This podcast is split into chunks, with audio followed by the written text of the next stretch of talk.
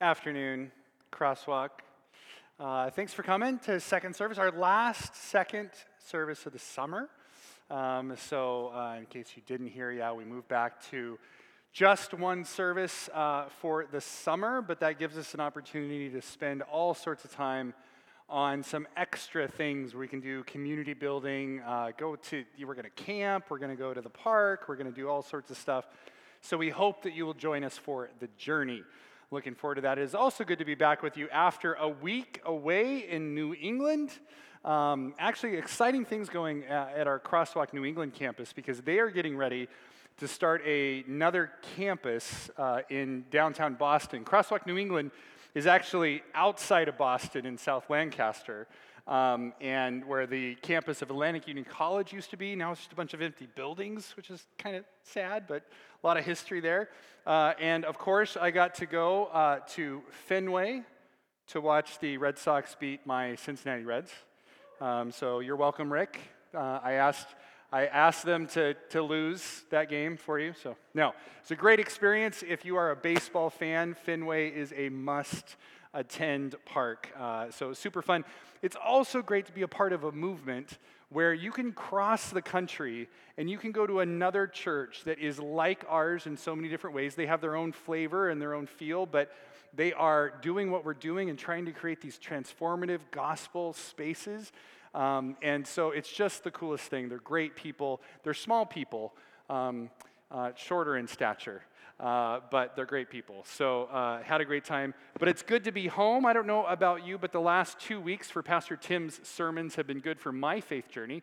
Hope they were good for yours if you got to watch them. If you didn't get to watch them, go online, check him out. A lot of good things that he says, but I recognize that for some of us, this may be the first time we're asking some of those serious questions of the faith. And when we start asking the serious questions, when we start really digging down into why we believe what we believe. Is this still sound? Is this still certain? Is this thing, are these things that I want to commit my life to? It can feel like the ground beneath us is shaking. It can feel like you're on sinking sand, right? Um, I don't know if you've ever had the privilege um, or the joy, let's say, of going through an earthquake. Um, I've been through a few, none of them amounted to anything, so it wasn't that big of a deal, but um, they can be terrifying experiences if you've never been in one. If you live in California, you just know it's another day in paradise. Um, but I happened to go through one not too long ago with a friend of mine. We were staying in San Diego. We were on the top floor of a hotel. Uh, we were right on the water, and uh, my friend, his name is Alex Bryan, in case anyone knows and wants to make fun of him later. Um, Alex uh, and I were sharing this room. He had not been in an earthquake before. So, in the middle of the night, I wake up from a dead sleep to just Alex screaming my last name. He's just saying, McCoy, McCoy. I finally wake up and I kind of get my bearings. I realize the building is moving, the uh, pictures on the wall are moving, the uh, lamp on the, on the uh, nightstand is shaking a bit. So I realize what's going on, and I look up and I see Alex, and he's standing in the door frame, which is the safest place. Although, if you're on top of a building, I don't know if that's really going to help you all that much. But he was there, and he clearly had just leapt out of bed wearing just what you need to wear when you sleep. And he was standing in the door frame that went into the hallway. So, had anybody walked by at that time, it would have been an interesting view. But he was standing there. I was in bed. He was screaming for me to move. He clearly wasn't going to leave the safety of the door frame to come and rescue me from any potential future falling ceiling. He was going to just shout my name from the safety of the door frame, hoping that I would wake up and go to the other door frame in the house, in the, in the hotel room. I didn't. I kind of I just stayed in bed. It passed pretty quickly, um, but he was like jacked up. He was, you know, adrenaline and, and he turned the news to see if there was any news going on. And then, you know, uh, he said, What do we do? Should we get down? Should we leave the hotel? Should we go somewhere safe? And I said, Actually, I think this is probably a safe place to be. We're on top of a hotel and we're on the water. So when the tsunami comes from the earthquake, this is probably the safest place to be. He's like, Oh, you're right. And at that point, he went and opened the window and started watching the water. And I just rolled over and went to sleep and had a good night's rest. Um, but uh, that's what it can feel like. It can be terrifying when you feel the earth around uh, underneath you moving. Deconstructing faith can feel like being in an earthquake. Everything around you is shaking, maybe even crumbling, and you're looking for the safest place to be when what you thought was certain is no longer certain. So, when we deconstruct, which remember is not the end goal of this process, the end goal of the process is just to find out that which is elemental and essential to hold on to in our faith and then rebuild something around that.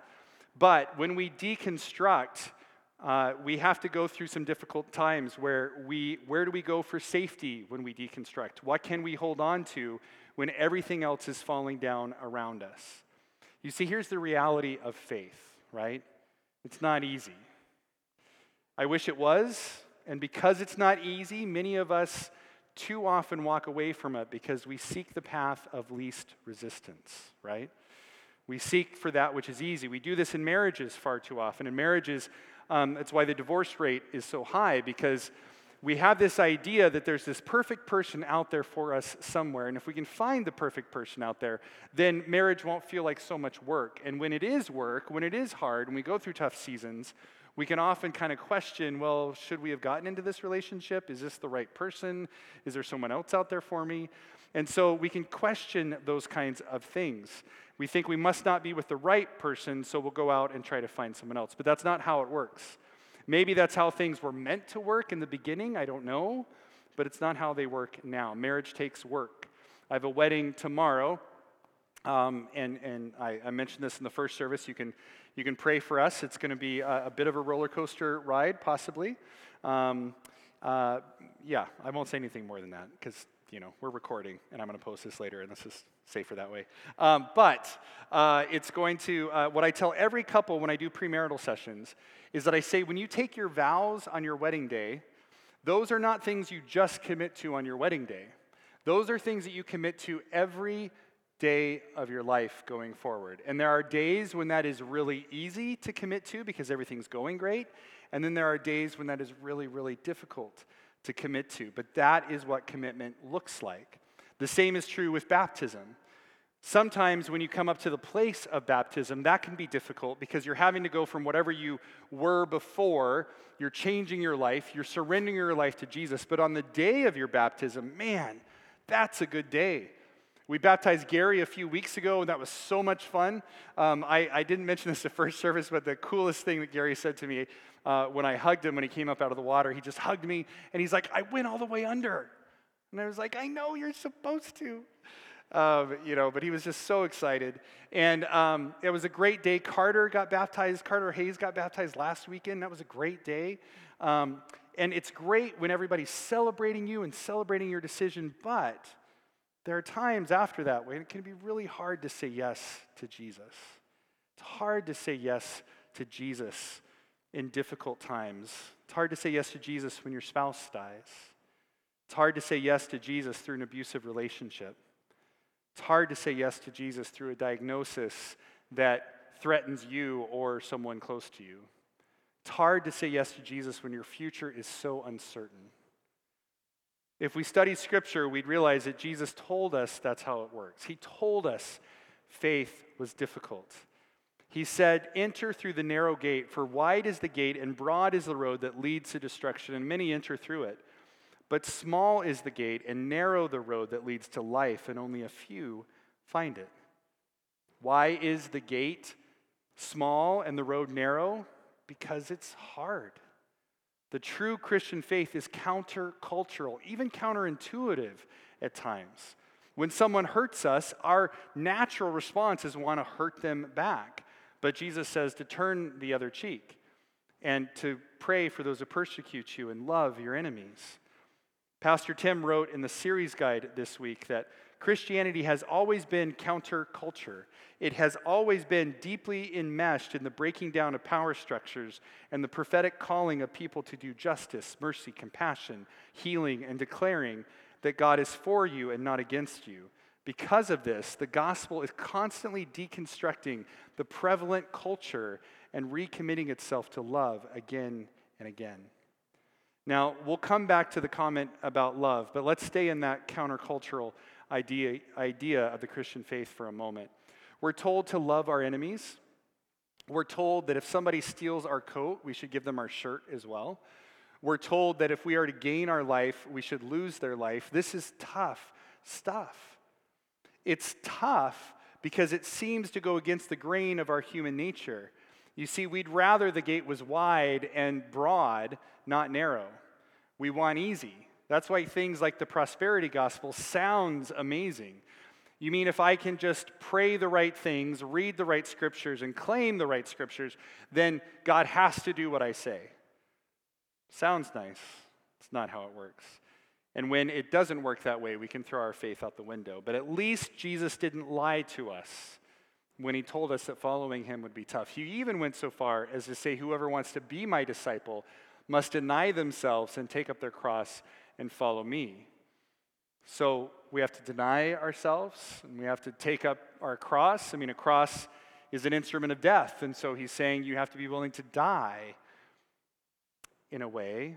We have to do what we once thought was certain. We, we have to die to what we once thought was certain. We have to die to our natural primal impulses of selfishness, anger, hate, and malice. And we have to do it daily, just like we have to daily commit to our marriage and our relationships.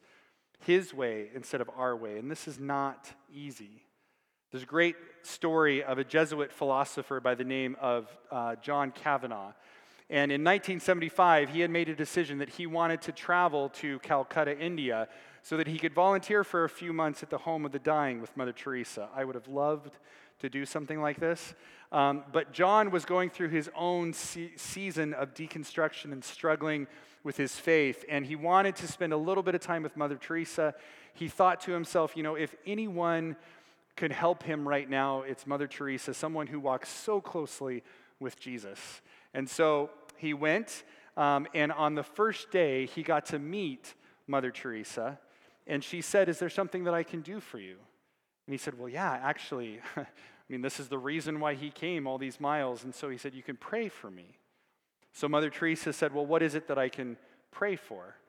And John said, Well, you can pray that I could have certainty. And Mother Teresa simply said, No, I won't pray for that. I don't know if you've ever had that happen to you where you ask somebody to pray for you and they say no, but that must have been hard and confusing. And so John said, Well, why? I mean, you seem like you've always had clarity. And Mother Teresa just laughed and said, I have never had clarity. What I have always had is trust. So I will pray that you trust God. Now, in the New Testament, in the Greek, the word for faith is synonymous with the word for trust. So, who are you going to trust in? Who are you going to put your faith in? What are you going to believe in? Will you put your trust only in that which you can see, hear, and touch? Will you put your faith only in the things that are proven to give you success, the quote unquote American dream? Or maybe, just maybe, would you be willing to put your trust into a mystery, into the story of a God who loved so much he became a man to prove his love and save humanity from itself? Now, there are all sorts of stories throughout Scripture of people that went through a process of deconstruction. But perhaps the most famous one is the Apostle Paul. Then known as Saul when we first meet him in Scripture, he once wrote to the church in Philippi about his former life. He said, I was once a member of the Pharisees who demand the strictest obedience to the Jewish law. I was so zealous that I harshly persecuted the church. And as for righteousness, I obeyed the law without fault. I once thought these things were valuable, but now I consider them worthless because of what Christ has done. He once thought his former beliefs were so valuable and so important that he was willing to kill other people for it. That's, if you remember last week, and Pastor Tim talked about the faith stages. It was the stages of the stage of simplicity, that first stage when things are right or wrong, black or white. That's where Paul was. He was right, the Christians were wrong, and so he had to eradicate them from existence. But then something happened to Saul. He came face to face with the same Jesus who he thought was dead and incredibly wrong. On the road to Damascus, Saul's journey of deconstruction began. Now, yes, he had three days of being blind. After those three days, and he gets his sight back, he goes about and immediately starts telling people that Jesus is the Messiah. The, he's been persecuting people, he's been killing people to the opposite. And here he does this 180, a hard turn, and it's hard for people, it's confusing for people.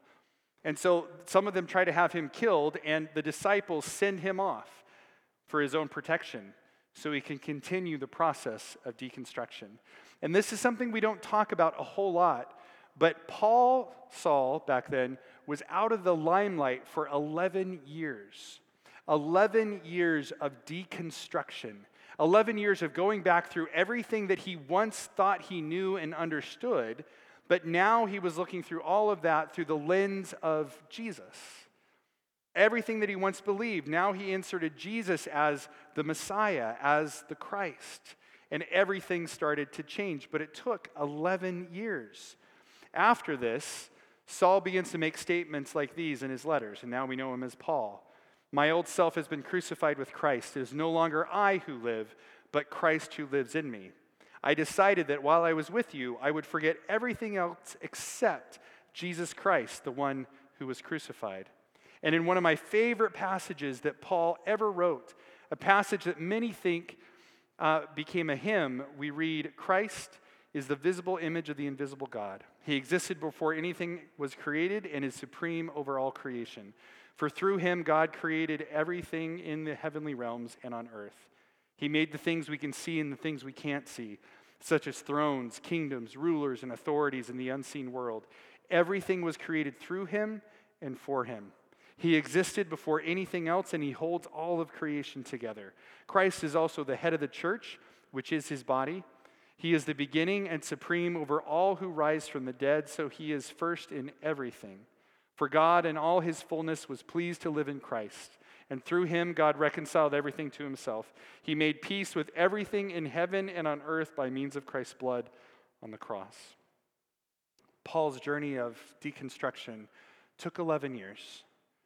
But then after those 11 years, everywhere he looked, everything he looked at was through the lens of Jesus Christ. The lens of Jesus. In fact, one could say that when Paul met Jesus on the road to Damascus, that Jesus never again left his eyesight. He was always there. Of course, there are other examples of deconstruction. The disciples went through at least three and a half years of deconstruction with Jesus. Everything that they used to know was being questioned. And you can see that through things. I mean, Jesus taught in the Sermon on the Mount. Tim talked about this last week, where he said, Jesus says, You have heard that it is said, but I tell you. He's deconstructing, he's helping them see things in a different way.